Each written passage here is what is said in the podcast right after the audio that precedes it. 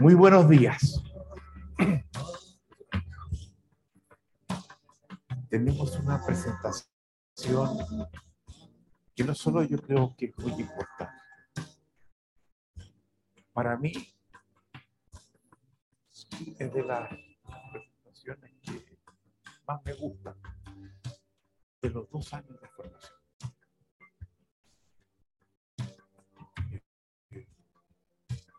Además, porque lleva un sello personal. Buena parte de lo que aquí les voy a decir es mi propia interpretación de lo que voy a estar hablando. Veamos dónde estamos. Estamos haciendo una suerte de ejercicio pedagógico donde en torno al gran tema de persona y sombra, abordado primero a través de Nietzsche, luego a través de Jung, cuando él plantea que en la vida pasamos por tres fases. Él las concibe en su época que tres fases en toda la vida. Hoy día sabemos que son tres fases que se repiten muchas veces en la vida, porque tenemos que ser múltiples readecuaciones de cómo somos en función de los cambios que estamos enfrentando. Hace pocas semanas atrás, quizás dos meses, salió la tecnología del GPT, chat GPT, GPT-4, que algunos la han llamado la invención más importante de toda la historia de la humanidad. Más que la escritura, más que el fuego, más que la rueda, más que el alfabeto. Su efecto es tan bombástico en todas las esferas de la vida que más de mil personajes, personalidades del mundo de la innovación tecnológica han pedido que se detenga para tomar los resguardos de lo que viene. Se calcula que en muy poco tiempo múltiples profesiones van a devenir completamente obsoletas. Algunos han sostenido que dado lo que vamos a estar enfrentando, otras van a ser muy importantes. Y mencionan al coaching. La gente va a requerir ayuda para producir las readecuaciones que vienen. Entonces, no es una cosa académica lo que estoy diciendo, estamos tocando un punto muy importante y lo aplico a lo, que, a lo que es el ciclo que nos propone Jung. Ese ciclo va a ser fractal se va a repetir con la misma estructura múltiples veces en la vida. Vamos a hacer adecuaciones para los nuevos cambios que enfrentamos y dada la aceleración del cambio que esto va a producir, a los cinco años vamos, a, estar, vamos a tener que estar haciéndolo de nuevo. Les colocamos en el campo el artículo de Friedman, ¿verdad? ¿Está puesto? Ya. Le vamos a colocar un artículo de, un intelectual norteamericano que ha ganado varios premios Pulitzer. Hay otro de Harari, hay, otro de Chomsky, hay otro. Están saliendo por todos lados, los que se dan cuenta todavía. La gran mayoría todavía no se entera en lo que estamos. Entonces, el tema de persona y sombra es muy importante. ¿Y por qué es tan importante? Porque en rigor, como lo dijimos antes, la sombra es un espacio al que acudimos para recoger elementos que nos ayuden a la reconfiguración de cómo somos. Direcciones hacia donde pensamos o queremos ir. Elementos que están allí que los votamos, esto no nos sirve y que damos cuenta que ahora son muy importantes. Estamos tocando un tema que es demasiado importante. Eso ya lo hicimos, la parte conceptual, demostrativa, argumentativa, ya lo hicimos. pero queremos reafirmarla. Queremos que quede marcada en ustedes. Y para ayudar ese aprendizaje, pasamos a una segunda forma de acercarnos al tema, a través no del demostrar, sino como nos indica Wittgenstein, gran filósofo del siglo XX, fundador de la filosofía del lenguaje en la segunda mitad, fundamentalmente, aunque escribe otras cosas antes. Él nos insiste en esta noción de el lenguaje no solamente lo usemos para demostrar, para argumentar, para actuar de ciertas formas.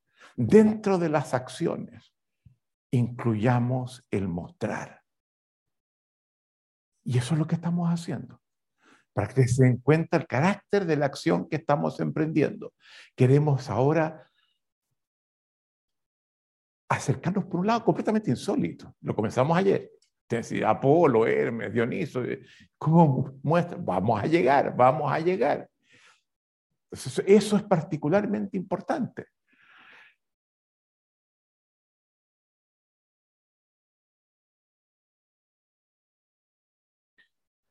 Entonces ayer vimos, luego de una breve introducción, que dijimos que nos apoyábamos en los aportes de Feuerbach, que tiene una influencia importante en Nietzsche, es anterior a Nietzsche, y luego en Jung, que toma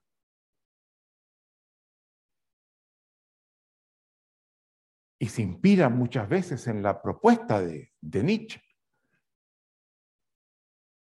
Ellos nos dan las pistas de cómo acercarnos al mundo de la espiritualidad para verlo como proyección. Inversión, dice Feuerbach, proyección, dice Jung de cómo somos. El mundo de la espiritualidad está construido proyectando la forma de ser de los seres humanos. Dense cuenta de lo que estamos haciendo. vimos esos tres dioses.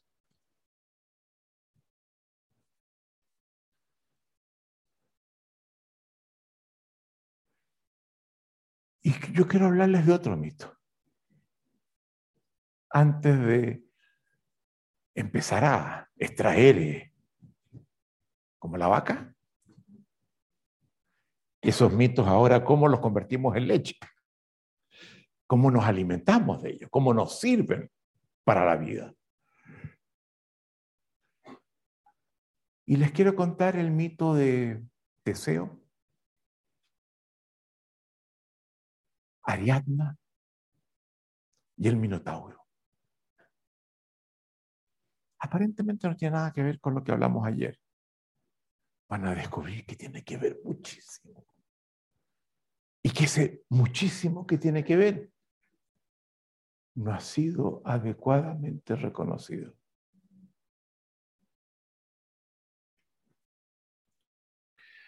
Este mito de Teseo, Ariadna y del Minotauro, apunta a Creta, a la civilización minoica, que se desarrolla del año 1300 algo al 1100 antes de Cristo, antes del inicio de la civilización helénica, griega, pero muy cercano se alimentan, están, que es como una suerte de antecedente para lo que viene después y tienen mucho en común.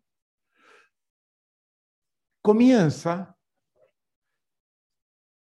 cuando Zeus, que es el rey de los dioses, y como ya lo vimos ayer, muy enamoradizo, muy enamoradizo, se enamora de una princesa fenicia bellísima. Europa.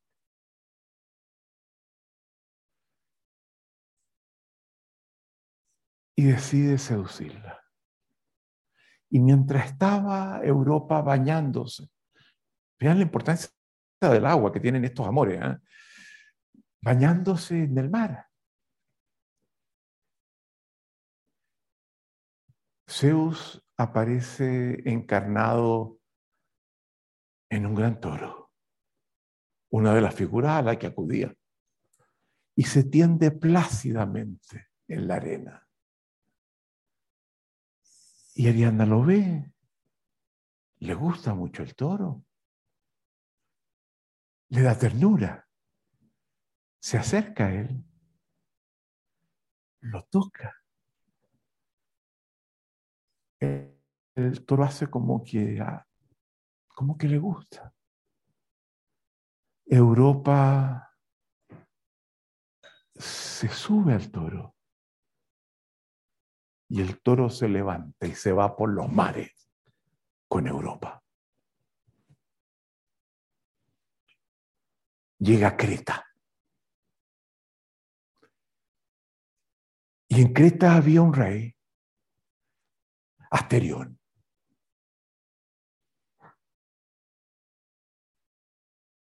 quien luego de que Zeus se mantiene en un pedazo de Creta con Europa, y le produce varios hijos. Hijos que van a ser mortales, porque Europa era una mortal, era una princesa fenicia. Se va y, y Asterión se enamora de Europa adopta a sus hijos. Gran palacio en Creta, el palacio de Nosos les voy a volver a hablar del palacio. Y muere Asterión. Y los hijos decían, ¿quién lo sucede? Tiene que ser uno. Un reino no se divide. Creta era una potencia, y comienzan a discutir quién debe ser el, el, quien tiene mérito para ser el nuevo rey. Y uno de ellos, Minos, hace un pacto con Poseidón. Le dice, Poseidón es el rey de los mares. Y le dice que él le va a ser fiel. Va a ser su Dios más importante pero quien lo ayude a ser el rey. Y se ponen de acuerdo que estando los hermanos discutiendo en la playa, Mino se va a dirigir al, al mar y le va a decir que el mar decida. Y Poseidón le va a mandar un toro, un toro blanco, bellísimo que va a sorprender a los hermanos que se cuenta que no tienen el poder que tiene Minos y que si Minos tiene ese poder, pues él tendrá que ser el rey. Y efectivamente es lo que pasa. Y es lo que sucede, aparece el toro, un toro pero precioso, grande, majestuoso. Y Minos queda como el rey decreta. Minos se casa con Pasifae, una princesa cretiense, y decide emprender la conquista de la Grecia continental.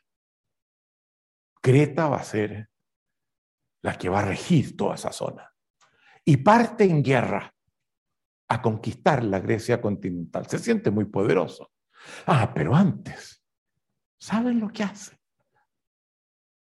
En vez de sacrificar al toro como se había, había quedado de acuerdo con, con Poseidón, le gusta tanto el toro que dice, ¿cómo voy a sacrificar? Y le sacrifica a otro. Eso no le gusta a los dioses. No, pues, las promesas son promesas. Se cumplen. Entonces decide esperar el momento donde se va a vengar para saldar lo que ha pasado. Y mientras Minos está afuera, Pacifae, su mujer, se enamora perdidamente del toro. Es bellísimo. Y le pide al ingeniero más innovador de toda la historia de la Grecia antigua, Dédalo, que le ayude a tener amores con el, con el toro. Y Dédalo, Dédalo que, que, que es un tipo genial, sabe cómo lo haga. Y construye una vaca. Y adentro de la vaca coloca un lugar donde Pasifae pueda instalarse con sus piernas abiertas, esperando que el toro vea a la vaca y quiera tener amores con la vaca, lo que efectivamente pasa. Entretenido, ¿verdad? pasa. No sé lo que lo que, lo que opinó Pacify. Pero sé que quedó embarazada y que al poco tiempo nace el hijo del toro y de ella. Y ese hijo tiene un cuerpo de hombre, varón, pero tiene cabeza de toro. por algún lado. Parece que lo sacaron. Está bien. Ya viene. Un ser que lo llamaron el Minotauro. Mino como una concesión a Mino que estaba peleando en Grecia. Y lo bautizan como, como su abuelo político, porque Minos era hijo de Zeus y, Europa. Lo bautizan como Asterión. Y llega Minos de la guerra, habiendo conquistado toda la Grecia continental. Y se encuentra con el desaguisado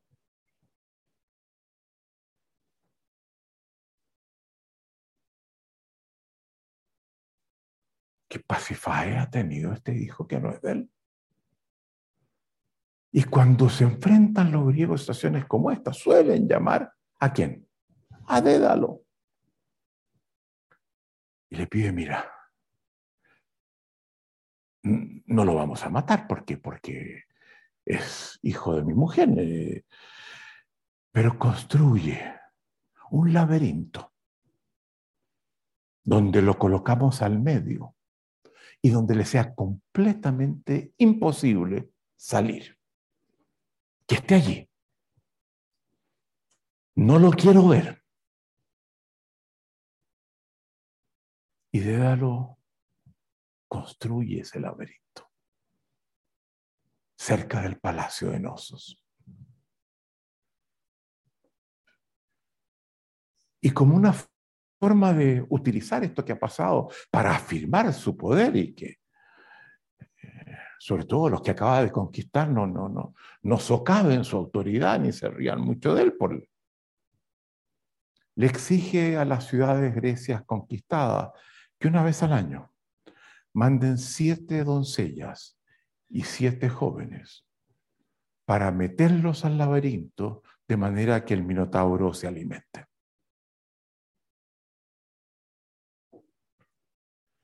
Bueno, ahí estamos. Y le toca el, momento que Atenas tiene que enviar las siete doncellas y los siete jóvenes. Hay distintas versiones de lo que, va, lo que viene enseguida, algunos dicen que Teseo, hijo del dios Egeo, rey de Atenas, se ofrece para ser uno de los jóvenes con el proyecto de enfrentar al Minotauro y matarlo.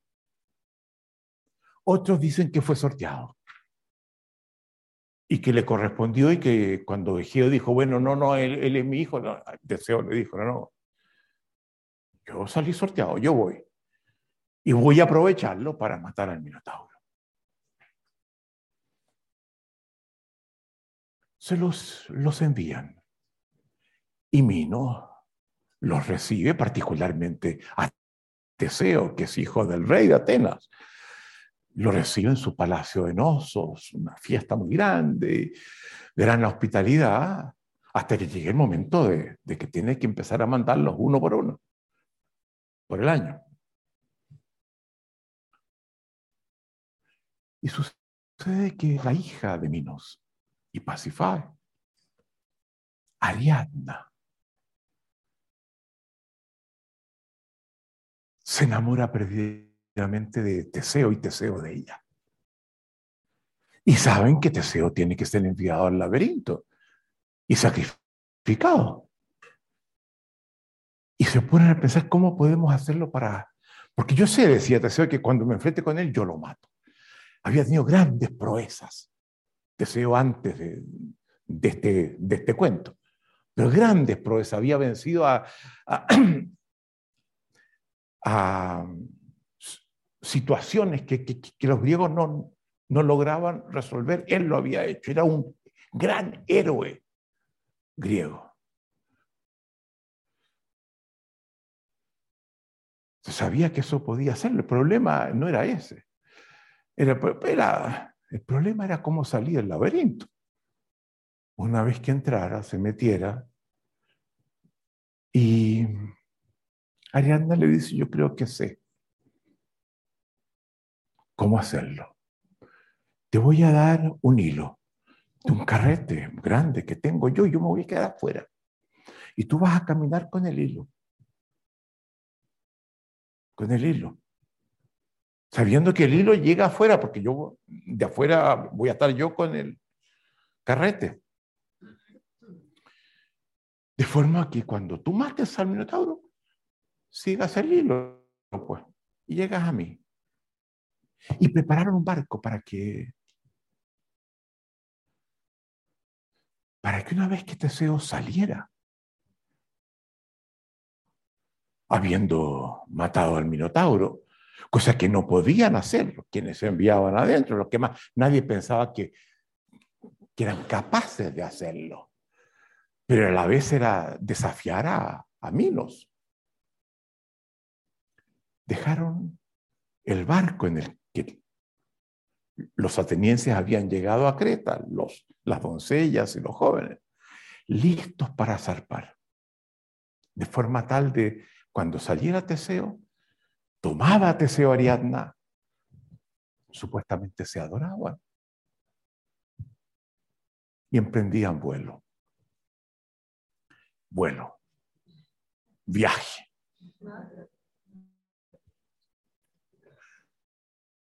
Este mito tiene distintas hilos que siguen por los lados. Me voy a concentrar solamente en lo central. Déjenme ver dónde estoy acá porque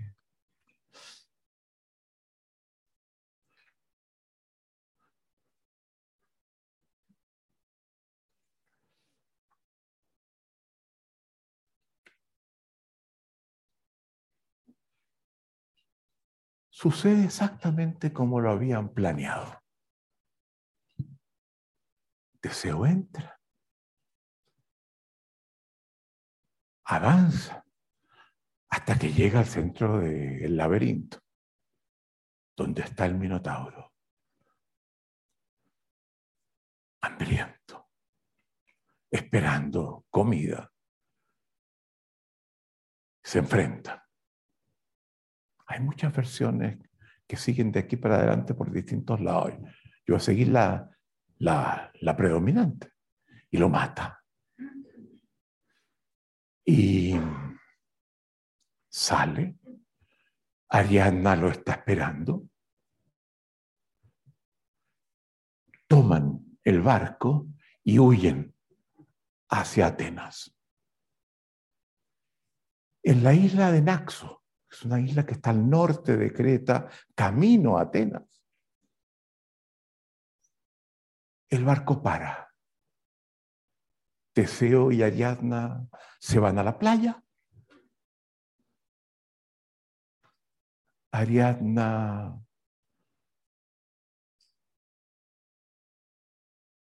después de bañarse en el agua, se duerme y Deseo, aprovechando que Ariadna está dormida, vuelve al barco y sigue directamente a Atenas dejando a Ariadna en la playa. La mitología griega tiene un rasgo que es muy importante. Los dioses griegos tienen que ver con dimensiones de los seres humanos. Mm, Ares, por ejemplo, es el dios de la ira, de la guerra. Eh, era la, la, la, la mujer de, de Zeus. Es la expresión de, de la mujer casada. Y así, Afrodita, el amor, cada uno como que tiene ciertas dimensiones con las que nosotros nos identificamos. Tienen algo de nosotros. Como es una religión politeísta, dimensiones de los seres humanos, los griegos la colocan en distintos dioses. Lo que permite que haya sido caracterizado toda la mitología griega como una mitología muy que uno puede comprender por qué las cosas pasan uno puede entender, porque uno sabe cómo, a partir de lo que ese Dios representa, cómo actúa. Es una mitología con casi mínima arbitrariedad. Todo es como, ya, claro, por supuesto, entiendo. Pero esto que les voy a contar tiene lleno de baches, de, de misterio, de enigmas. Y la primera pregunta que nos hacemos ahora es, ¿qué diablo pasó? Pues estaban tan enamorados. ¿Cómo Teseo deja a Ariadna? Eso desconcierta, porque el mito no nos aclara.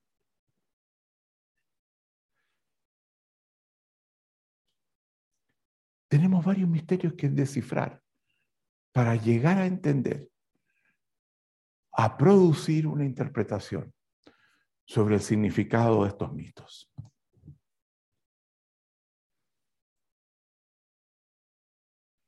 Hay un filósofo griego importante del que solo se tiene una frase. Nada sucede por azar. Todo acontece por razón o necesidad. Así eran los griegos. O sea, uno, frente al misterio dice, bueno, ¿cuál fue la necesidad? La razón de lo que pasó. Las cosas no pasan por, por azar. Ese filósofo es Leucipo, cuidado, no lo confundan con Lisipo, que es el escultor de esta belleza. Leucipo, maestro de Demócrito. ¿Qué pasó? Les confieso que este ha sido un enigma que nadie ha resuelto. Pero que nos plantea el, desafío. Y, y cuando yo me enfrento a esto, me pongo a leer sobre este mito y me encuentro con dos escritos de dos, no digo grandes, fabulosos escritores argentinos. Tomen en cuenta a, fines de los años 20 Arthur Evans, gran arqueólogo, había descubierto, comenzó las excavaciones a comienzos del siglo XX, pero ya a fines de los 90 hubo que parar durante la Primera Guerra Mundial. pararon las obras. Y luego siguió y descubrió el Palacio de Nosos. Entonces, el mundo cretense se colocó sobre la mesa para todo el mundo y todo el mundo se acercó a la mitología de Creta y empezó a, examinar estos mitos y, hay muchas cosas que pasaron. Un impacto importante en Freud, un impacto importante en el movimiento surrealista francés. Breton saca una revista que se llama Minotaur, Minotauro. Picasso escribe y dibuja múltiples. Picasso luego va a, sacar la serie Volar, donde el Minotauro es el personaje central de la serie. ¿De nuevo? Este es uno de los cuadros de la serie Volar. El Minotauro acercándose a esta doncella, que no se sabe quién es. ¿Será Pasifae? ¿Será Ariadna? No importa. Es una doncella. Esta imagen quiero que se mantenga, que no me la quiten. Y, el mismo Picasso decía, es muy interesante esto, porque no se sabe si, qué es lo que siente el Minotauro entre la doncella que duerme. Hay algo como tenebroso, hay algo como amoroso. ¿Qué está en juego? Todo eso surge a partir de este descubrimiento donde el tema de la cultura cretense emerge con mucha fuerza en estos años. Esto será el año treinta y tanto. Bueno, en América Latina ese efecto se demora un poquito, pero llega. Y en Argentina produce dos obras de arte fantásticas. La primera de ellas es un cuento de Borges, que se llama La Casa de Asterión. ¿Qué significa la Casa de Asterión? podría ser el palacio de Asterión, que se casó con Europa, ¿se acuerdan ustedes? Cuando Europa llegó con, con sus hijos, hijos de Zeus. Pero no, es el otro Asterión, es el Minotauro. La casa de Asterión es el laberinto. A eso apunta Borges. Esto es, este cuento es de 1947. Les recomiendo, búsquenlo, leanlo. Es muy lindo, muy conmovedor. Cuando Teseo se encuentra con el Minotauro, dispuesto a enfrentarse con él, pasa algo inesperado a los Borges. Pero hay un segundo una segunda obra, que es de Julio Cortázar, escrita en 1949. Se cuenta poco después de, de esto, que se llama Los Reyes, y donde básicamente lo que Cortázar nos cuenta como una forma de, de entender lo que pasó con, con Teseo y Ariadna es que Ariadna en rigor nunca estuvo enamorada de Teseo. Y cuando Teseo llegó se dio cuenta que él iba a encontrarse con su gran amor, su medio hermano, el Minotauro. Y no dudaba de que el Minotauro, conociéndolo, destrozaría a Teseo. Pero una vez que lo hiciera, iba a ver el hilo que le había permitido a Teseo llegar donde él estaba. Y tomando ese hilo, podía salir del laberinto y reencontrarse con Ariadna. Fantástico Cortázar. ¿eh? Se pasó. Claro. ¡Wow! Entonces, ¿qué? Va a estar todo eso en el campus.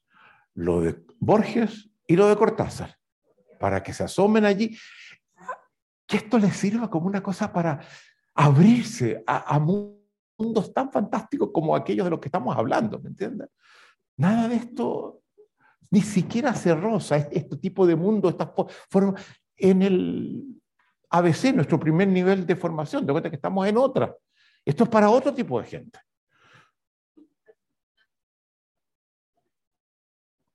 Ya se sienten cretenses, cuidado. No los vayamos a mandar a alimentar al Minotauro. Entonces, cuando Ariadna ve que quien, sale, quien sale no es el Minotauro, su amor había crecido con él. Lo adoraba. Ve que sale Teseo. Comprende. Entiende que Teseo mató al Minotauro. Que Teseo es el asesino de su amor. Claro, y a esa altura se, se suma con él, se sumen al barco. Pero la relación con ellos no se da. No se da. Y cuando llegan a Naxo y se bajan y están en la playa, Deseo se da cuenta que no tiene seguir, sentido seguir con ella a Atenas. Ella no, no lo quiere, ¿no? Cosa que tampoco entiende. Y mientras duerme, toma el barco y se va.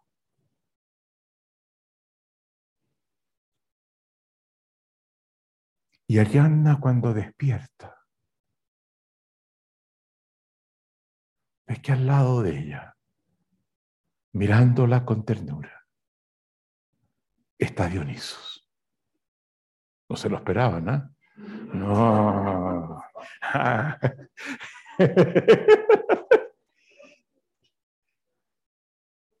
y lo ve y dice, se emociona. Dionisos había llegado además con una guirnalda que le había pedido a su medio hermano, Efaisto, el artesano, el de la fragua, el que, el que construía espadas, escudos, coronas, quisiera esta guirnalda, la más bella que nunca se había construido. Y se la entrega Ariadna. Y le pide que sea su mujer su pareja. Y ella le dice, pero por supuesto.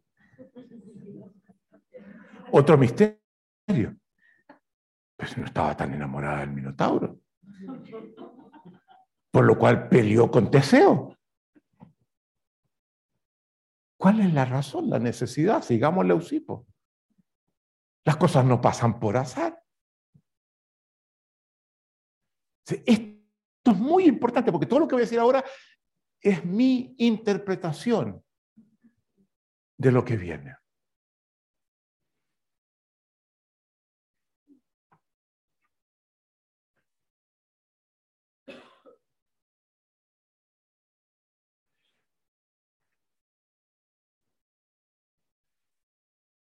¿Cuál es el eslabón que resuelve el enigma? Porque en la mitología griega, cuando hay un misterio, a diferencia de lo que pasa en otras religiones que siguen con el misterio y el misterio lo mantienen como tal, el desafío es descifrarlo. Eso en la mitología griega siempre un enigma de su mitología nos lleva a pensar y a veces incluso a crear nuevos mitos que explican ese enigma. ¿Cuál es la razón? Dejo la mitología. Este mito, hay muchos que podía haber hablado sobre los griegos, pero me interesa trabajar fundamentalmente la figura de Dionisos, Por eso es que he escogido a Apolo, que es, contraparte, opuesto a Dioniso, pero que se entienden. Le dice que, que se quede en Delfos, parte del año, se respetan, se quieren. Hermes, que es un personaje fundamental, que salva a Dioniso de las furias de Hera, la esposa de Zeus. Pero el personaje central es Dionisos para nosotros, que es un personaje central en la filosofía de Nietzsche. Ahora, lo que yo les voy a decir no lo dice Nietzsche, pues llevo más allá.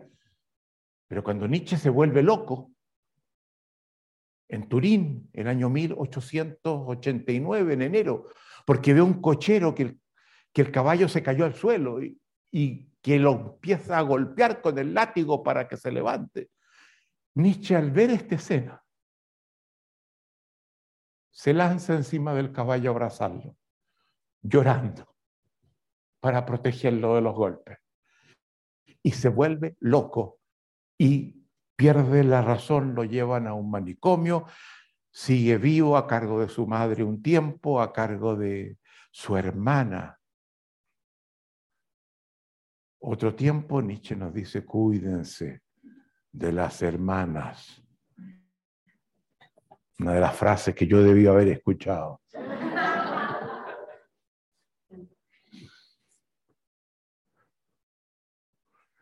Es una hermana que se había casado con un nazi alemán y se fueron a crear una colonia nazi a Paraguay. Y cuando llega lo de Nietzsche, trata, cambia las cosas para que digan lo que ella creía. Y, oh, lío, hermana. Bueno, Elizabeth Foster Nietzsche queda con su hermana, muere en el año 1900, 11 años después de que se volviera loco cuando lo va a buscar, porque escribe cartas que la firma Dionisos a sus amigos de la Universidad de, Basilea, donde él había enseñado. La recibe una vez un gran historiador de la cultura que es Jacobo Burger y le pide a otro amigo de Nietzsche, mira, me llegó esta carta de Nietzsche, es completamente incoherente. Tú puedes ir a ver. Tanturín, mira, aquí viene incluso en el remitente. Puedes ir y ver cómo está. Y cuando llega Oberberg, que era este otro amigo, a encontrarlo y golpea la puerta, Nietzsche está loco, desnudo completo y bailando como si estuviera en una bacanal. Completamente loco, pero asumiendo el mundo de Dionisos. Entonces Dionisos es central en la filosofía de Nietzsche ya no sé dónde voy, dónde estoy, así que vamos a dejarlo todo aquí. Mañana tengo otra presentación sobre un tema completamente distinto. Ajá, ajá.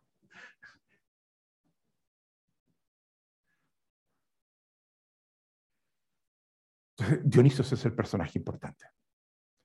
Y lo que viene ahora es la reflexión que yo produzco apoyándome en lectura de muchos eh, estudiosos del mundo mitológico. Y van a ver que cito a uno que otro, hay varios más, donde quiero entender qué representa Dionisos. Es interesante, digo, comparar a Dioniso con los dioses olímpicos. Frente a Dionisos, estos se muestran como dioses planos, de una sola dimensión. Ares es la rabia y la guerra. Afrodita es la seducción y el amor. Y así Demeter es la madre, por sobre todo, y el vínculo con la naturaleza. En fin, cada uno de ellos tiene una dimensión y uno entiende. Eso es lo que proyectamos, siguiendo a Jung, en esa figura mitológica. Pero, ¿qué significa Dionisos? Esa es la pregunta. Los demás son planos, unilaterales, fácilmente definibles, a veces incluso estereotipados, caracterizados por una o dos dimensiones que dan cuenta de sus respectivos comportamientos. dimensiones que tenemos los seres humanos. Somos nosotros los que producimos los mitos. Quizás la única excepción entre ellos sea Hermes, Dios de la comunicación, Dios de la persuasión y el engaño, Dios de la transgresión, lo que quizás explica la relación que ambos, Hermes y Dioniso, se establecen. Porque el otro, sin lugar a duda, es mucho más enigmático, Dionisos. Frente a Dionisos, los dioses olímpicos se presentan como dioses demasiado simples. Dionisos, por el contrario, nos sumerge en la complejidad, en la multilateralidad. La principal dificultad con él es saber qué es lo que realmente representa.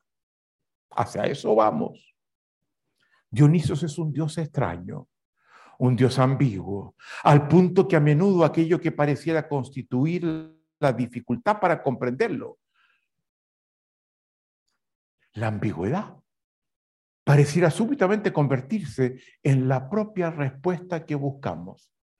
Capaz que Dios sea el Dios de la ambigüedad. Quizás no se trata de que Dioniso sea un Dios ambiguo y extraño, quizás sea el Dios de la ambigüedad y de la extrañeza de aquellos que evitan definiciones fáciles. Dionisos es un dios de contrastes, de oposiciones. Frecuentemente es percibido como humano y como animal. Varón, algo afeminado. Joven y anciano. Expresivo de la vida y como vimos al final de la posición de ayer, de la muerte. Se trata sin duda del más versátil de todos los dioses griegos. La fluidez, el movimiento, la transformación están siempre asociados con este dios. Algo de ello también tenía Hermes, lo vimos. Se trata de un dios del baile, de un dios viajero, itinerante, que aparece luego para desaparecer. Nunca es posible determinar cuándo volverá a aparecer y se manifestará. Vimos cómo Arianna se enfrenta cuando despierta que está ahí, al lado de ella. Su real residencia pareciera ser un secreto. Sabemos que por unos meses se aloja con, con Apolo. Y quizás porque no tiene identidad. Levantemos preguntas para luego ver hacia dónde nos llevan. Dionisos es un dios que permite y ha permitido múltiples interpretaciones, a la vez que simultáneamente se nos manifiesta como el dios de las interpretaciones múltiples. ¿Se dan cuenta cómo la pregunta se convierte en respuesta?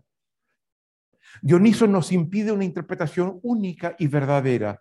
Se trata de un, un dios de mil rostros Cualquier intento de reducirlo a una sola dimensión pareciera estar destinada a fracasar. Como vimos, uno de sus símbolos es precisamente la máscara. En un primer momento pareciera que solo podemos acceder a él aceptando que él es máscara, que se trata de un Dios sin rostro. Es difícil conocer a alguien que se nos presenta como máscara, cuyos rostros no logramos ver, sin saber incluso si lo tiene.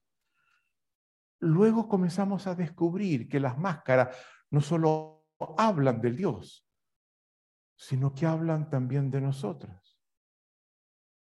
Y es difícil conocer cuando quien conoce es máscara, cuando sus ojos no son realmente sus propios ojos. Estoy hablando de nosotros. Ellos nos insinúan que quizás el secreto para conocer a Dionisos reside en atrever a mirarnos a nosotros mismos con ojos diferentes. ¿Te das cuenta? Lo que espera parte de la pregunta termina al final como parte de la respuesta. En cierto momento tenemos la sensación de que el intento de conocer a Dionisos pudiera conducirnos al borde de la locura. Pero luego empezamos a comprender que la locura pareciera ser un rasgo del propio Dios. Dionisos es tanto un portador de la locura como un denunciador de ella. Como nos dice Walter Otto, que es un gran estudioso de la mitología griega, Dionisos es un dios loco. No estamos acostumbrados a enfrentarnos a un dios loco. Como que los dioses no son locos, loco es la expresión de nuestra propia fragilidad. Pero si el Dios está loco, nos insiste Otto, es porque el mundo lo está. Y solo asumiendo la locura del mundo, solo aceptando sus profundas incoherencias, nos es posible acercarnos a Dionisos y su misterio. Al referirnos a la relación entre Dionisos y la locura, no podemos dejar de pensar en Nietzsche, en el primer filósofo que busca desentrañar los misterios de este Dios. Ya les conté lo que pasa en el momento que él, Nietzsche, se vuelve loco. Se cree Dionisos.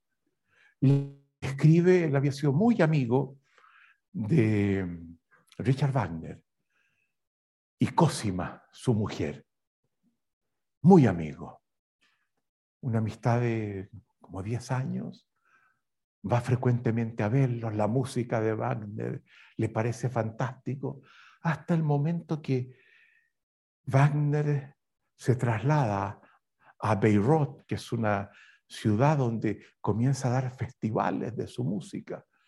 Y cuando Nietzsche llega a la primera función, que se dan de la música de Wagner. Mira a Wagner y se da cuenta que no es el mismo que él conoció. Se puso arrogante, pretencioso, melodramático. Un poco lo que pasó en Grecia con, como hablábamos ayer, del salto de Sófocles a Eurípides. Esquilo era estalada. Dionisos y, y Apolo muy presentes en él. Y rompe con Wagner, sabiendo que Wagner fue fundamental en su vida. Pero quedó muy atrapado en su relación personal con Cosima, que se hizo muy amiga de él, que compartían muchas cosas, que iban a hacer eh, distintas gestiones, a distintas partes juntos, que logró una cercanía con Cosima Wagner, muy especial. Y cuando se vuelve loco le escribe a Cosima una carta de amor y firma Dionisos.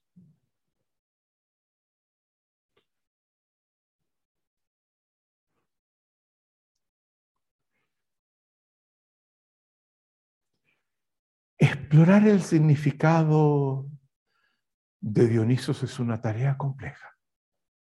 Lo importante es reconocer que ello es coherente con la propia naturaleza del Dios. Quiero advertir esto. A mí me pasó cuando yo saqué mi tesis de doctorado, que la hice sobre Marx, y que para estudiar a Marx había que estudiar los filósofos que habían sido una influencia importante en él y los economistas que habían sido una influencia importante en él. Los economistas eran Adam Smith y Ricardo. Y los filósofos eran Hegel, había sido alumno de Hegel, y luego Feuerbach, que también había sido alumno de Hegel y que era mayor que, que Marx. Entonces, yo en mi tesis de doctorado me metí fuertemente en no solo en Marx, que me metí a fondo. Tengo un libro sobre Marx, La ciencia presunta de Marx, está Amazon en todas partes.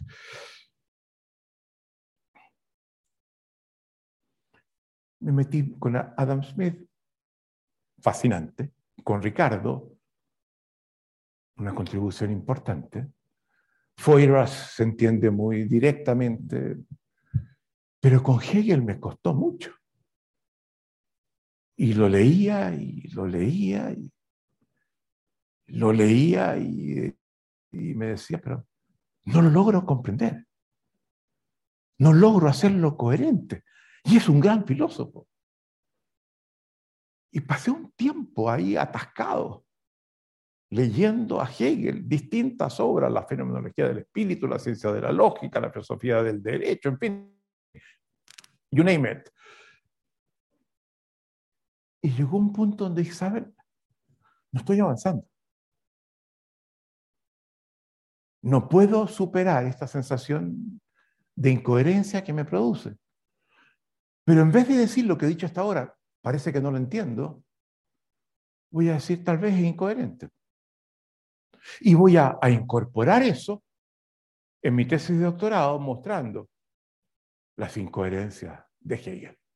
¿Y por qué me cuesta entenderlo? ¿Cómo, ¿Cuáles son los problemas concretos? ¿Cómo di vueltas para que se den cuenta ustedes lo que es, no lo logro entender? A lo mejor veo dónde se equivocó y los problemas que tiene su planteamiento. De repente ser capaz, atreverse a hacer ese enroque, se lo digo, es fundamental.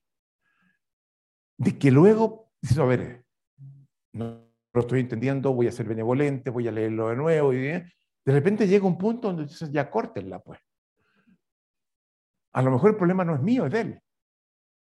Eso es muy importante, es de las lecciones más importantes que yo aprendí en mi vida en vez de tirar todo decir, no, no, no voy a llegar al doctorado, lo saqué en un tiempo récord en Inglaterra. Poca gente lo sacó en el tiempo tan corto como yo saqué el mío. Pero pude haberme quedado y estar todavía descifrando a Hegel. Entonces, es muy importante mantener las preguntas y de repente incluso dar esa vuelta.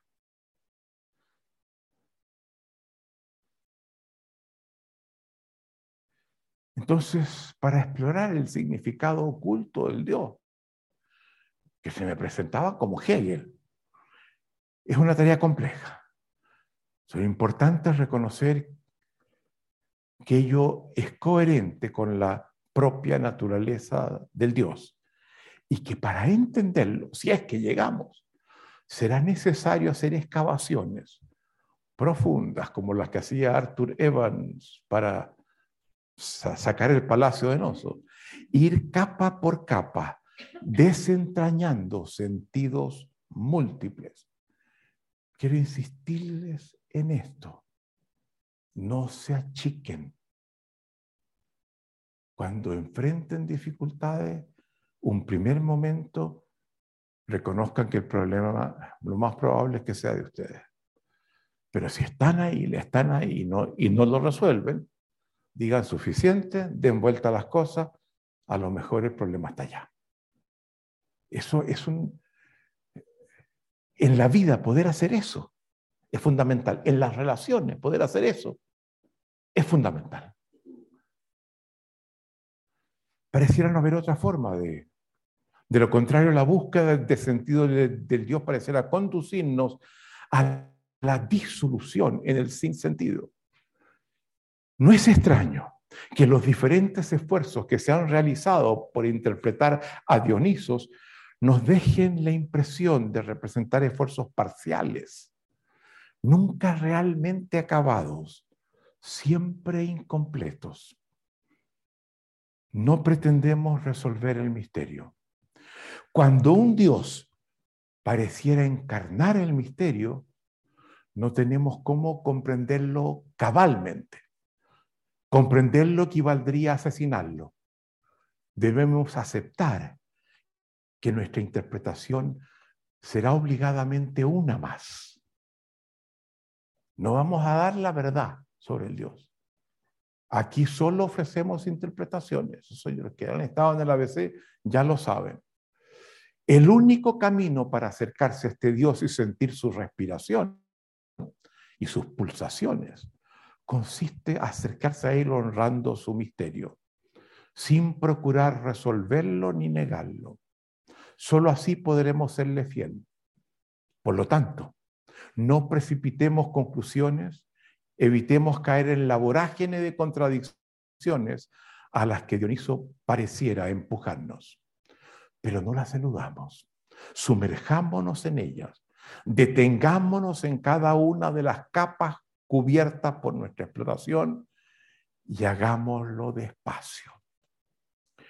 Un primer rasgo que Dioniso nos exhibe es el de su desmesura. Lo dijimos cuando lo presentamos. Todo el mundo está de, acuerdo en esto, es el Dios de la desmesura. Las mujeres abandonan sus hogares sin, perdón, ante la presencia del Dios las aguas parecieran salirse de su cauce. Las mujeres abandonan sus hogares y matrimonios.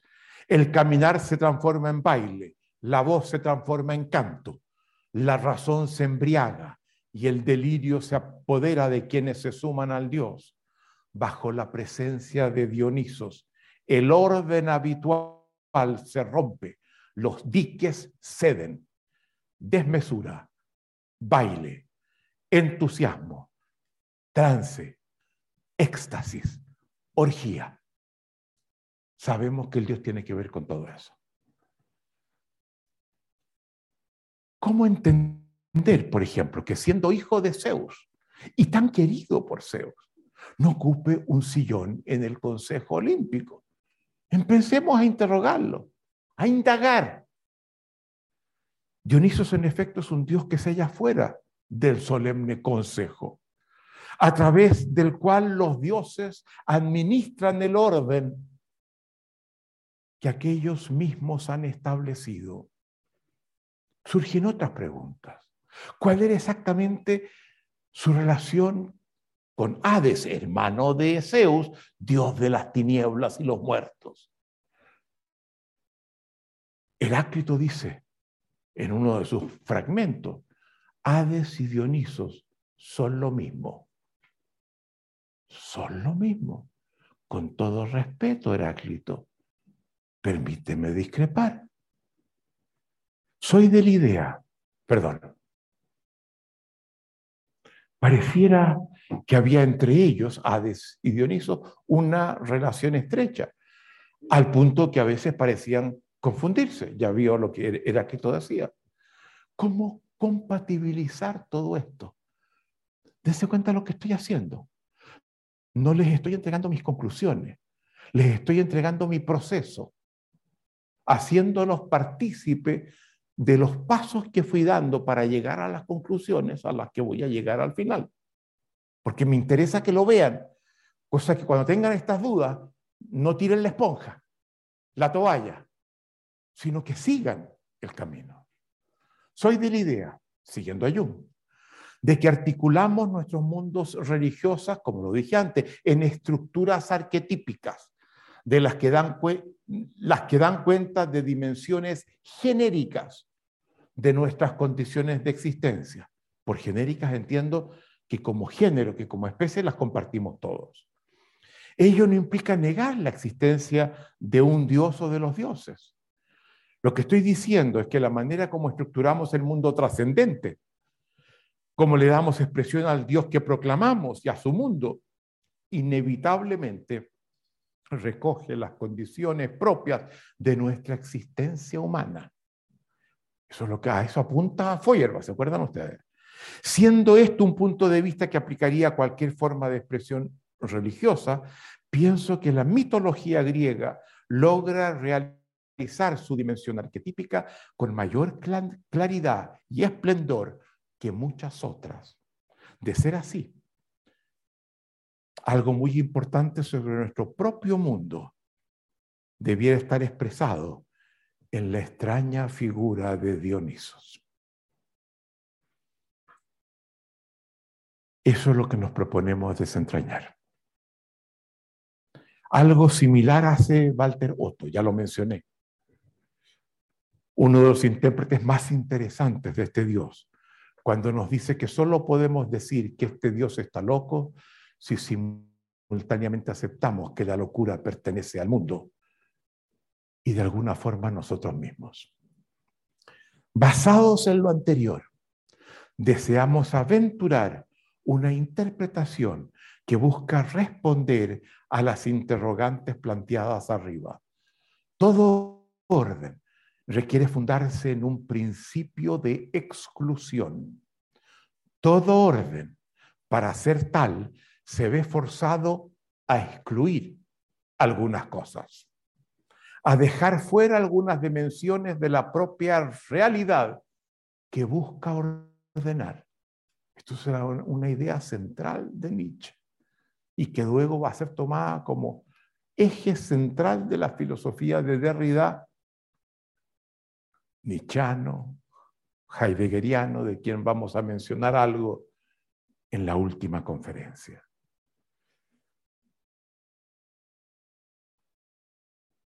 Ello implica que todo orden es un proyecto parcialmente fallido, del cual surge una sombra. Estamos volviendo al concepto de sombra. Todo orden posee un lado oscuro que el propio orden para constituirse esconde. Todo orden se sustenta en el desorden, o dicho de otra forma, todo orden conlleva el principio de su sinsentido y al final de su propia transformación o destrucción. Esto es una idea fundamental de los últimos avances en filosofía de las últimas décadas. Este postulado tiene un aspecto equivalente al teorema de la incompletitud que en física, lógica, en matemática desarrolla Kurt Gödel. Gödel sostiene que todo sistema formalizado, formalmente ordenado, es inherentemente defectuoso y necesariamente incompleto o inconsistente. Esto, es una, esto lo dice un matemático. No, no, está siguiendo. y eso es exactamente lo que estamos llevando al campo de la reflexión filosófica. Gödel nos señala que si un sistema es completo, no es consistente. Y que si es consistente, no puede ser completo. Ese es un teorema matemático hoy día de la mayor importancia de las matemáticas modernas de Gödel, Kurt Gödel. La consistencia, el orden y la completitud, la no exclusión, se excluyen mutuamente en todo sistema formalizado que asienta el orden. La gran diferencia en la mitología griega entre el reino de los titanes, anterior al de los dioses olímpicos, y el reino de los dioses olímpicos encabezados por Zeus, es el tránsito de un sistema no formalizado como el de los titanes, que era caótico, que era desmesurado completo. Eran dioses burdos, vulgares. Zeus impone el orden. Es el tránsito de un sistema no formalizado y por tanto fundamentalmente caótico a un sistema ordenado. Lo que Zeus y su consejo acometen en lo central es establecer el orden de la vida. El orden de la vida surge en la mitología griega con los dioses olímpicos, con Zeus. Pero esta vida, para instituir el orden, requiere excluir aspectos de sí misma que quedan obligadamente fuera del orden establecido. Sé que estoy entrando en profundidad, que estoy cavando, que estoy cavando. La diferencia entre el reino de los dioses olímpicos y el reino de los titanes es expresión del tránsito del caos al orden. Los titanes son incapaces de establecer un orden. El triunfo de Zeus y del resto de los dioses olímpicos se traduce precisamente en la capacidad que ellos tienen de generar y estabilizar un determinado orden. Este orden se expresa en la estructura del propio Consejo Olímpico. Los dioses que allí están representan las dimensiones del orden de la vida, del orden olímpico.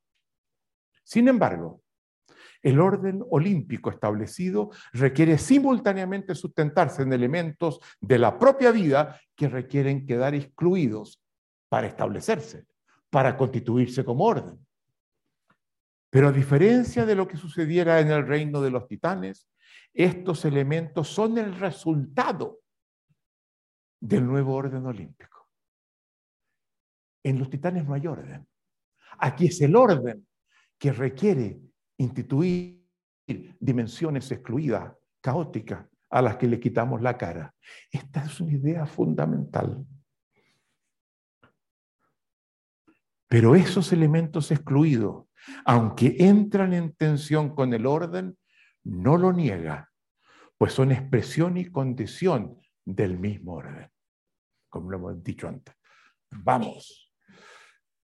Lo que Dioniso se expresa y representa en nuestra interpretación, no es la verdad, son estos elementos de la vida que el orden excluye.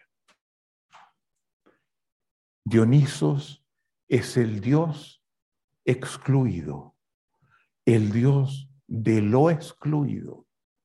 Pero aunque excluido, Dioniso se debe al orden olímpico. Fue procreado por Zeus. Sin su existencia como Dios, su, sin, sin este, el orden olímpico, su existencia como Dios queda comprometida. Dionisos no puede existir en el reino de los titanes, pues estos no, no excluyen nada. El orden lo copa todo y por lo tanto no generan los elementos excluidos que son encarnados por este extraño Dios. Dioniso surge de la tensión entre el orden representado como principio por el dios Apolo y sus elementos excluidos.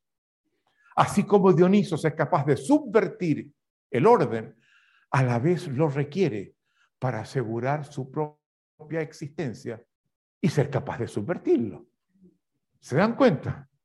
El nacimiento de Dioniso resulta de la más alta expresión del orden mismo.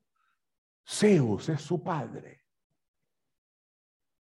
Las manifestaciones de Dionisos, las formas como se aparece, sus epifanías, están en consecuencia obligadas a ser episódicas, solo momentáneas, este es un Dios que no puede fijar residencia estable, salvo en aquel mismo lugar en el que el Dios del orden, Apolo, ha fijado la suya, en Delfos. Este es un Dios al que no se le puede permitir establecer una soberanía estable, pues de hacerlo, el Dios mismo desaparecería. Lo que la figura de Dioniso nos señala en esta interpretación. Es que el orden, para poder sobrevivir, requiere permitir la expresión episódica de aquellos elementos que excluye, que son dejados en la oscuridad. Ello es lo que queda de manifiesto cada vez que Dioniso se irrumpe. Cuando éste aparece, desquicia el orden, pero luego sigue su camino hacia otro lugar. Sin embargo, no estamos tan seguros de que, como nos dice Otto, esto nos muestre que el Dios está loco. Dionisos pareciera decirnos algo diferente, quizás equivalente a lo que nos señala un tío lejano mío, gran poeta, Vicente Huidobro.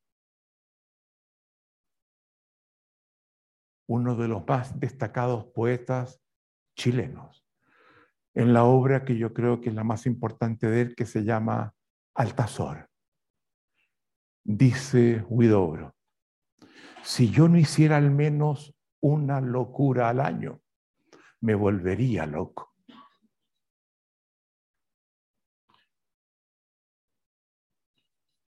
Dionisos nos impide volvernos locos. Giorgio Colli, filósofo nichiano italiano, señala hablando de la importancia del instante vivido dionisíacamente. Y leo, el instante pertenece al tejido de la representación, Alude al momento de su laceración, a lo que da sentido a todas las fatigas precedentes, según la expresión platónica, a lo que recompensa todo un año. Como dice Goethe, Dioniso nos ofrece aquella experiencia que habilita a la vez las fatigas precedentes que hemos tenido y recompensa todo un año por venir. La orgía dionisíaca deviene, por lo tanto, condición necesaria para la preservación sana del orden, para evitar quizás la locura. De lo contrario, el orden en el que vivimos nos ahoga, nos asfixia, termina conduciéndonos ciegamente a nuestra descomposición. En los momentos de la orgía, de la, celebración de los misterios de Dionisos, no es la vida la que por lo general se ve comprometida, sino el orden. La vida, por el contrario, adquiere nuevos bríos y se expresa con toda su exuberancia. ¡Wow! Vayan sujetándose los cinturones. Entonces, pareciera que volvemos a nacer después del momento dionisíaco, junto a Dionisos, el Dios nacido dos veces. El Dios extraño deviene el Dios del renacer. Es sólo cuando el momento orgiástico se prolonga sin límite que se asoman las fuerzas destructivas de Dionisos. Es sólo entonces que lo que era vida en su expresión más plena se transforma en muerte. Toda sociedad requiere buscar sus propias expresiones dionisíacas. Unas las instituyen siguiendo a Dionisos prácticamente a la letra y lo hacen, por ejemplo, instaurando los momentos del carnaval, en los que se redefine lo permitido y lo prohibido, en la que nos permitimos hacer lo que antes no nos atrevíamos. El carnaval está siempre acotado. Sabemos cuándo se inicia y cuándo termina. Cuando el carnaval termina, volvemos al orden habitual hasta que se inicie uno nuevo. Pero lo requerimos. Si no nos asfixiamos. Esto es precisamente lo que sucedía en los festivales dedicados a Dionisos en la Grecia antigua. En ellos lo permitido se expande, era lícito dejarse llevar por la ensoñación y el frenesí. El festival dionisíaco, tan frecuente en todas las ciudades griegas, representaba una detención temporal de la estructura normal de las actividades cotidianas. Otras sociedades expresan la dimensión dionisíaca más cínicamente, sin reconocerlo abiertamente, escondiendo la presencia de del Dios, pero de forma muchas veces no menos efectiva. Dioniso aparece en esos casos en la penumbra, en la oscuridad de la noche, a escondidas, cuando nadie nos ve. A veces lo vemos aparecer en los espacios de intimidad. Encontramos, por ejemplo, a Dionisos en las tabernas, en los burdeles, en la vida bohemia. Dionisos aparece en los intersticios de los espacios formales, pero allí se le encuentra, allí vive y se desarrolla. Dioniso es un Dios extraño, no cabe duda, pero no puede ser de otra forma, pues en él se expresa lo excluido, lo reprimido, lo aparentemente reprobable. Todo lo que este Dios manifiesta para, pareciera no poseer carta legítima, carta legítima de ciudadanía. Se trata, por definición, del Dios de la ilegitimidad, de aquello que existe, pero no obstante, se le rechaza, se le niega, se le reprime, se le esconde. Lo que en él crece se desarrolla en la sombra, en la oscuridad de lo, de lo supuestamente ilegítimo. Pero la acusación de ilegitimidad pareciera herir al Dios. Este sabe de la vitalidad y realidad de todo lo que expresa y sin embargo debe luchar permanentemente por su adecuado reconocimiento. Sabe la importante función que cumple en la vida. Nada lo ofende más, nada logra enfurecerlo más que el hecho que se desconozca su existencia y que el carácter y el carácter divino que ella expresa. No hay momentos que afecten más su sensibilidad que cuando se le ilegitima. Cuando ella acontece, Dionisos despliega su mayor poder destructivo. Lo vimos con Penteo ayer. Siendo expresión de los elementos que el orden siempre excluye, Dionisos no puede estar en el Consejo Olímpico. Encarnación de dicho orden siendo parte de la vida y de sus expresiones más exuberantes. Dionisos no pertenece al mundo de los muertos, de las tinieblas, de Hades. Con todo, cuando su presencia irrumpe, el caos pareciera manifestarse e incluso la muerte. Pero ello dura un tiempo limitado. Luego el orden se restablece y el Dios errante sigue su camino. Dionisos representa un momento, escuchen bien, un momento sacrificial del orden. El orden para tiene que sacrificar parte de la realidad que debe ordenar, la debe excluir. El orden es un fenómeno sacrificial.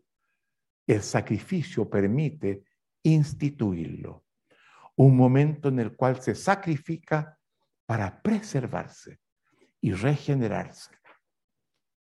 Se ha argumentado acertadamente que en el momento del trance dionisíaco, del éxtasis, de la pérdida del sentido de uno mismo, de la pérdida de la personalidad, el individuo en su trance experimenta la disolución de su yo, de su identidad socialmente establecida, y se produce una fusión del individuo con su comunidad, con el ser colectivo, con el tiasos. En los ritos dionisíacos, el individuo como tal pareciera desaparecer y emerge en cambio un sujeto diferente, formado por todos aquellos que participan en la danza. Pareciera que todas fueran, fueran parte de una misma unidad las voces individuales se acallan y aparece la voz del coro que los griegos inventaran y a partir del cual desarrollaran la tragedia. Arte estrictamente dionisíaco. La voz de todos al unísono en el coro. Hay también algo de signo contrario que acontece. Bajo la figura de la máscara del dios, alrededor de la columna que porta la figura de Dionisos, rodeada de ramas de hiedra, algo diferente tiene lugar. El individuo que participa en el misterio no solo se diluye y se confunde y se funde en el yo colectivo, también, y no con menos fuerza, profundiza en sí mismo, entra en contacto con su propia sombra con sus propios elementos reprimidos y permite que por el tiempo que dura el rito, ellos se manifiesten y adquieran una presencia mucho mayor de la que tienen aquellos rasgos de sí mismos que les son habituales y aceptados. Dos movimientos. Uno hacia el colectivo, donde yo desaparezco como yo y me fundo con los demás, pero a la vez a nivel de yo, entro en contacto con lo que yo, en el orden que me representa, excluido, es reprimido, pero es parte de mí. Y ahí está, en su laberinto, en su laberinto.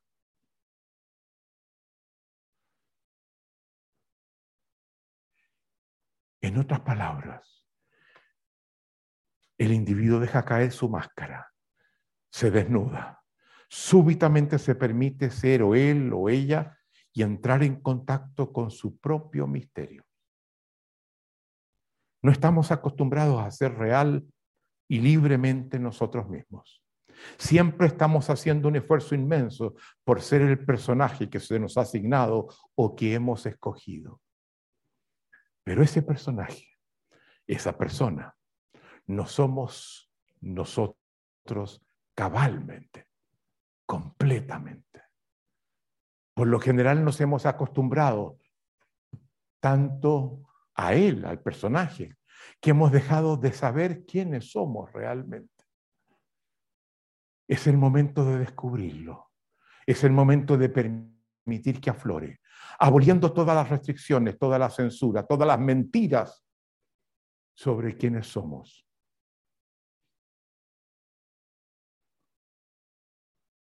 Hay un poeta, discúlpenme de nuevo, argentino, Hugo Mujica, entiendo que sacerdote,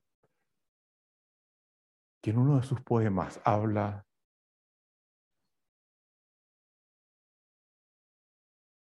de las verdades con las que nos mentimos.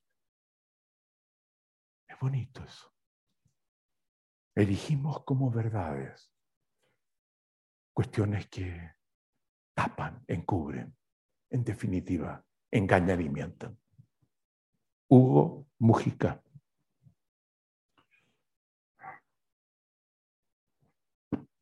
Decíamos, llegó el momento, estamos en el momento dionisíaco. Me voy a desnudar.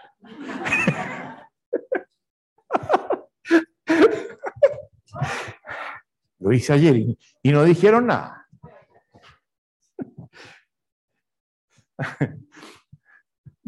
Decíamos que en este segundo desplazamiento Perdón, que este segundo desplazamiento es contrario al, anterior, en el que yo parecía disolverse en la identidad colectiva del grupo y devenía parte indisociable de su tribu. El pegamento que que con mayor fuerza fija nuestra máscara habitual a nuestro cuerpo es la comunidad a la que pertenecemos, el grupo de lo que somos parte. Muchas veces no nos sacamos la máscara porque ¿qué van a decir los demás si me ven esta otra? Y si me saco esta otra, ahí van a salir arrancando. Es el espacio social en el que nuestra máscara pareciera adherirse con más fuerza, en el que solemos sentir que se cierra la posibilidad de hacerla a un lado, de dejarla caer, de permitirnos mirarnos en el espejo sin ella.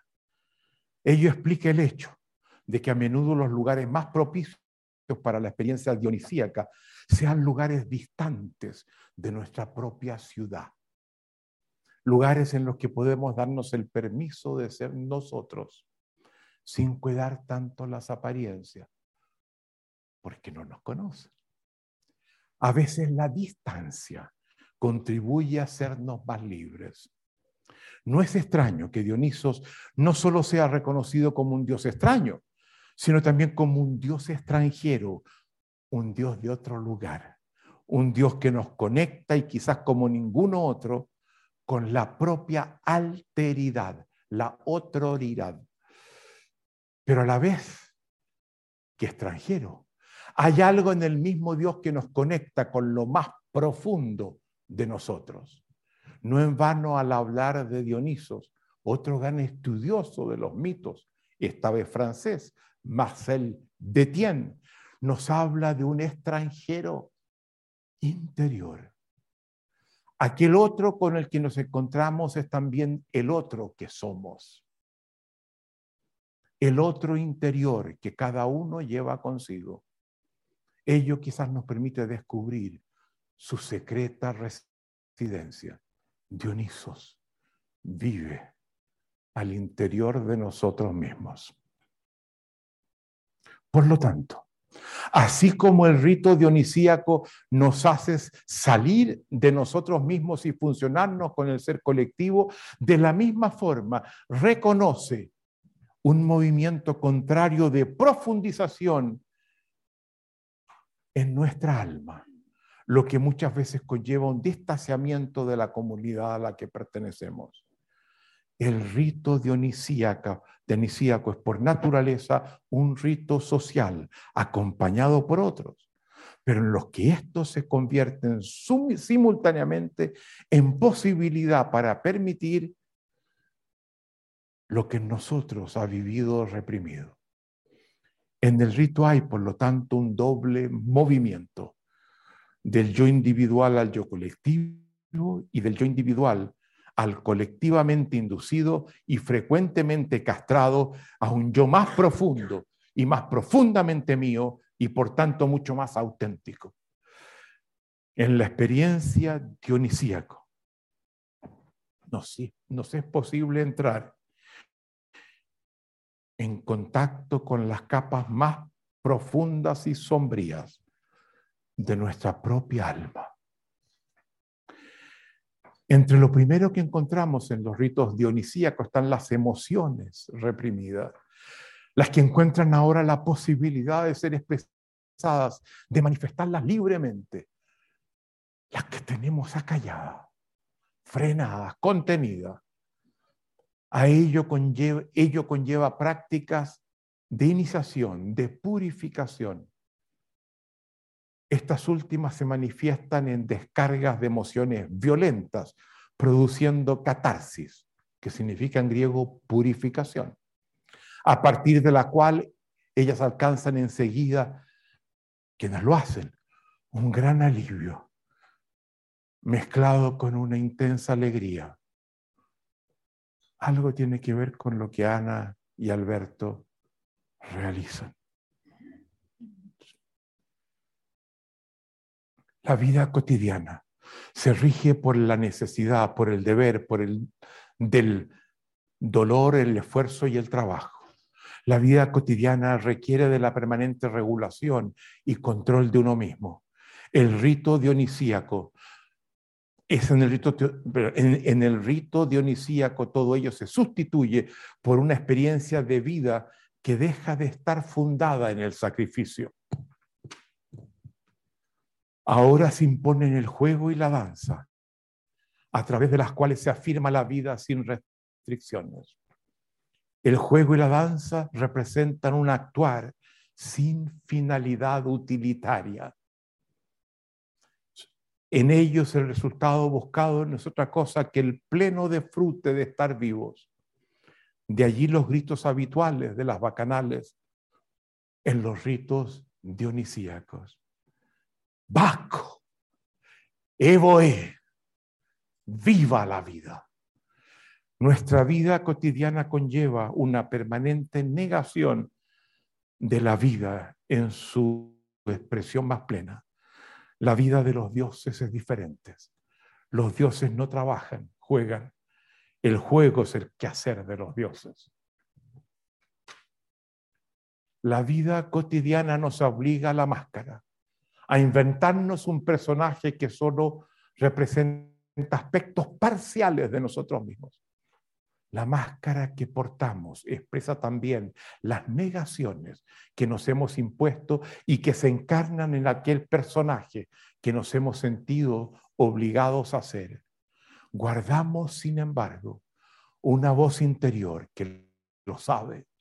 Guardamos unos ojos que mira del personaje en el que nos hemos convertido y al hacerlo, muchas veces no se reconoce en él el rito dionisíaco gira en torno al reconocimiento del símbolo de la máscara, como lo vimos.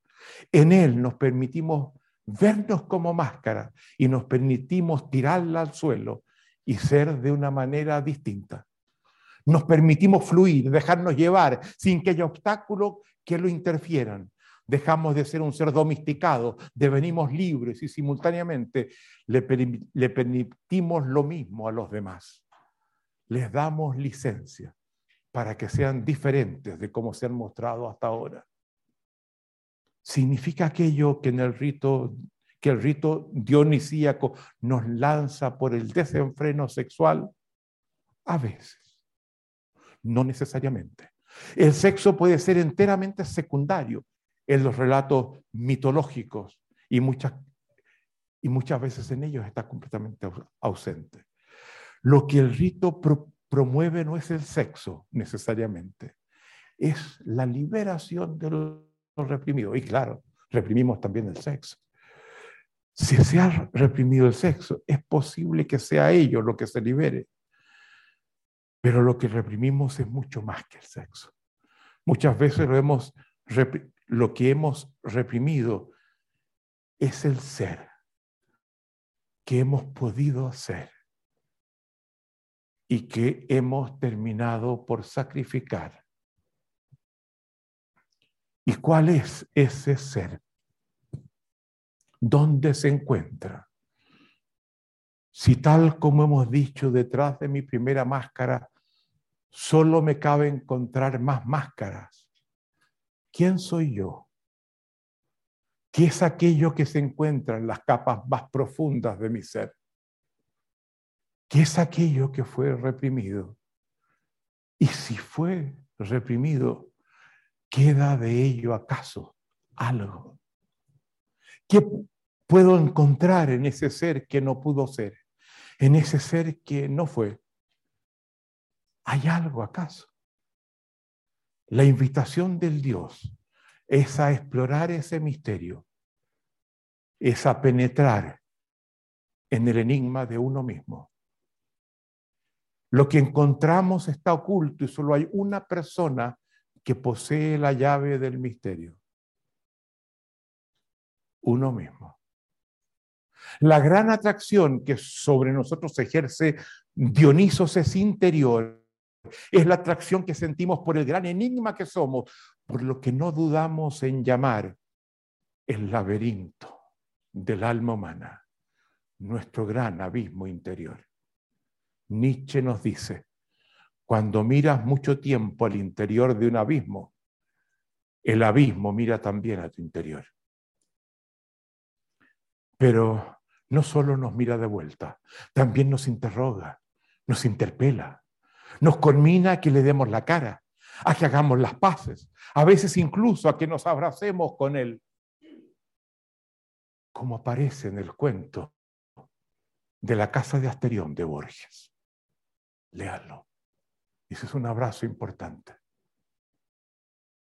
En el fondo, ese fondo insondable del que nos habla Heráclito está a la espera de que rescatemos de él los elementos que desde hace tiempo han hecho méritos para salir a la luz y abandonar el laberinto. No siempre estamos en condiciones de predecir cuándo Dioniso se presentará en nuestras vidas. Dioniso no se somete fácilmente a las reglas, no gusta del orden, pero hay momentos que son propicios para encontrarnos con Él.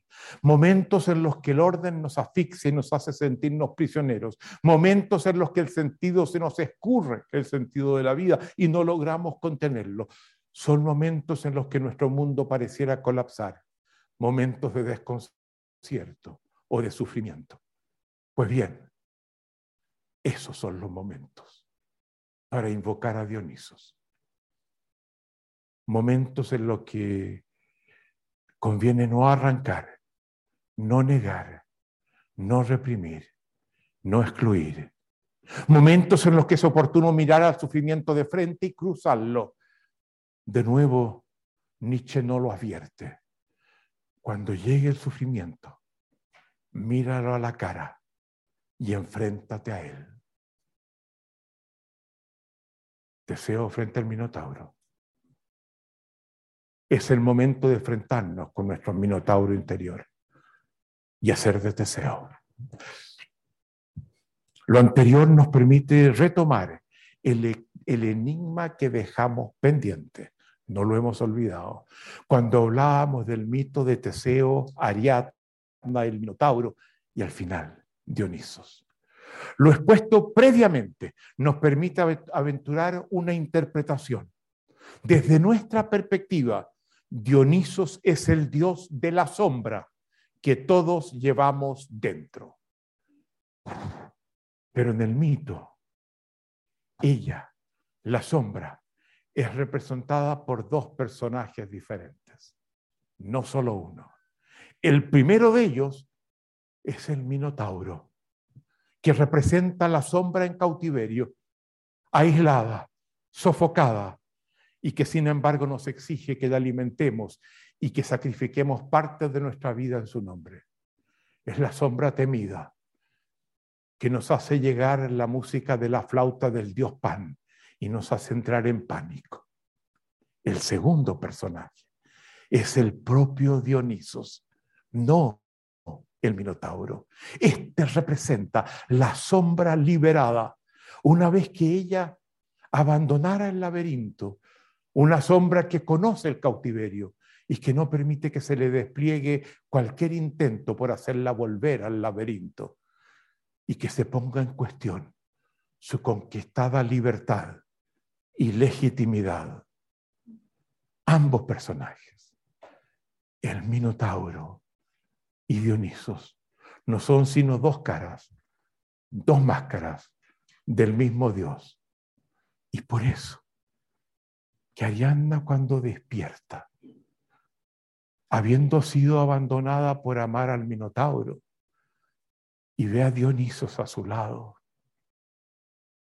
sabe que es la misma persona. Todo esto es interpretación nuestra. No lo van a encontrar en ninguna otra parte. Si aceptamos la interpretación que hemos construido de la mano con Cortázar, logramos resolver el último enigma de Ariadna. Luego de sentirse destrozada por el asesinato de su amado el Minotauro en manos de Teseo, ella es despertada mientras dormía en la playa de Naxo por su amante liberado. El Minotauro y Dioniso son uno, el mismo, solo que bajo condiciones diferentes. El encuentro entre Ariadna y Dioniso les permite ahora vivir en plenitud el amor que desde siempre los había unido.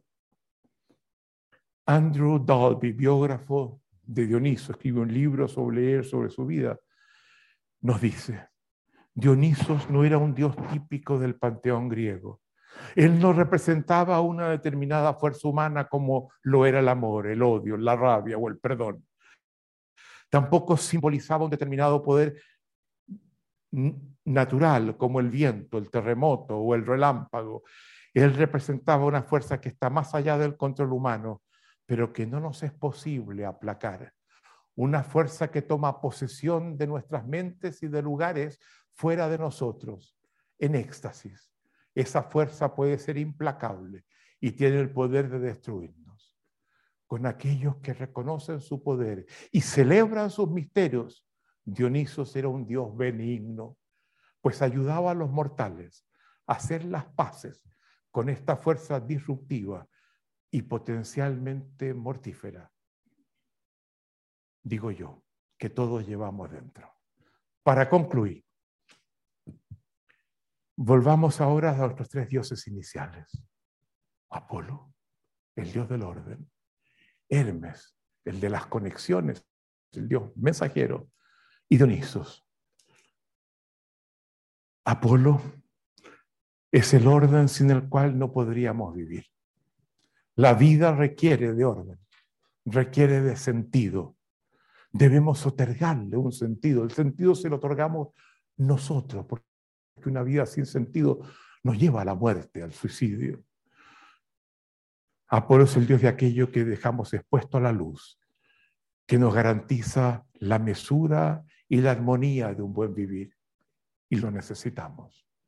Dionisos, en cambio, es el Dios de todo aquello que el orden, para instituirse, debe sacrificar, excluir y reprimir.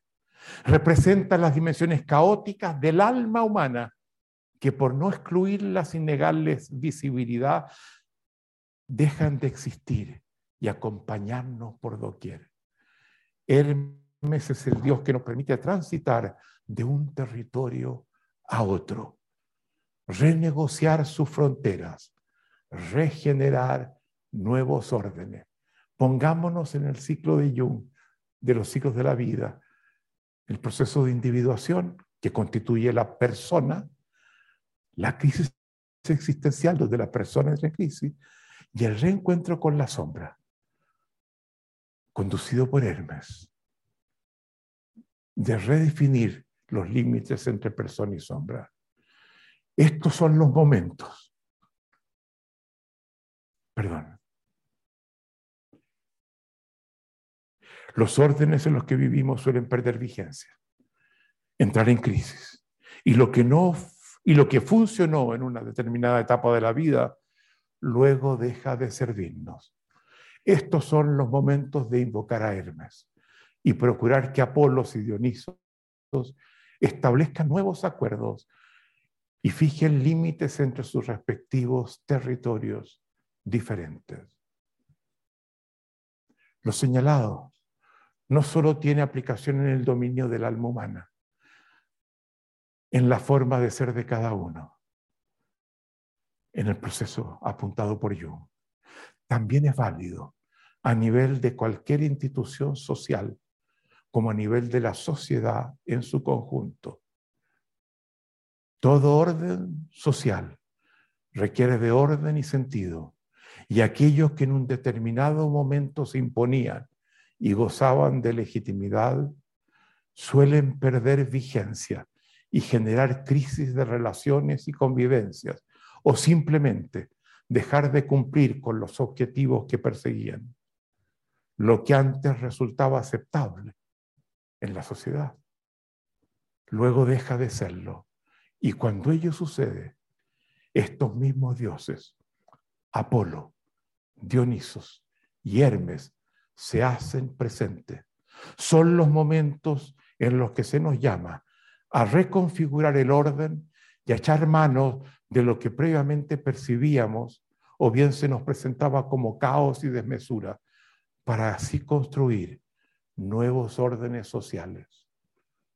Los movimientos sociales son la expresión de sectores previamente reprimidos, excluidos, negados, que buscan integrarse al orden. Porque ese orden, sin ellos, tiende también a defondarse. Lo último, en el coaching, hemos dicho, el coach encarna a Hermes. El coach que va a facilitar que el coachí que tengo al frente, él o ella, tenga la contención, tenga la fuerza, la legitimidad para mirarse a sí mismo, para mirar cosas que de repente descubre que le están haciendo falta, que le secan la vida, que le restan sentido.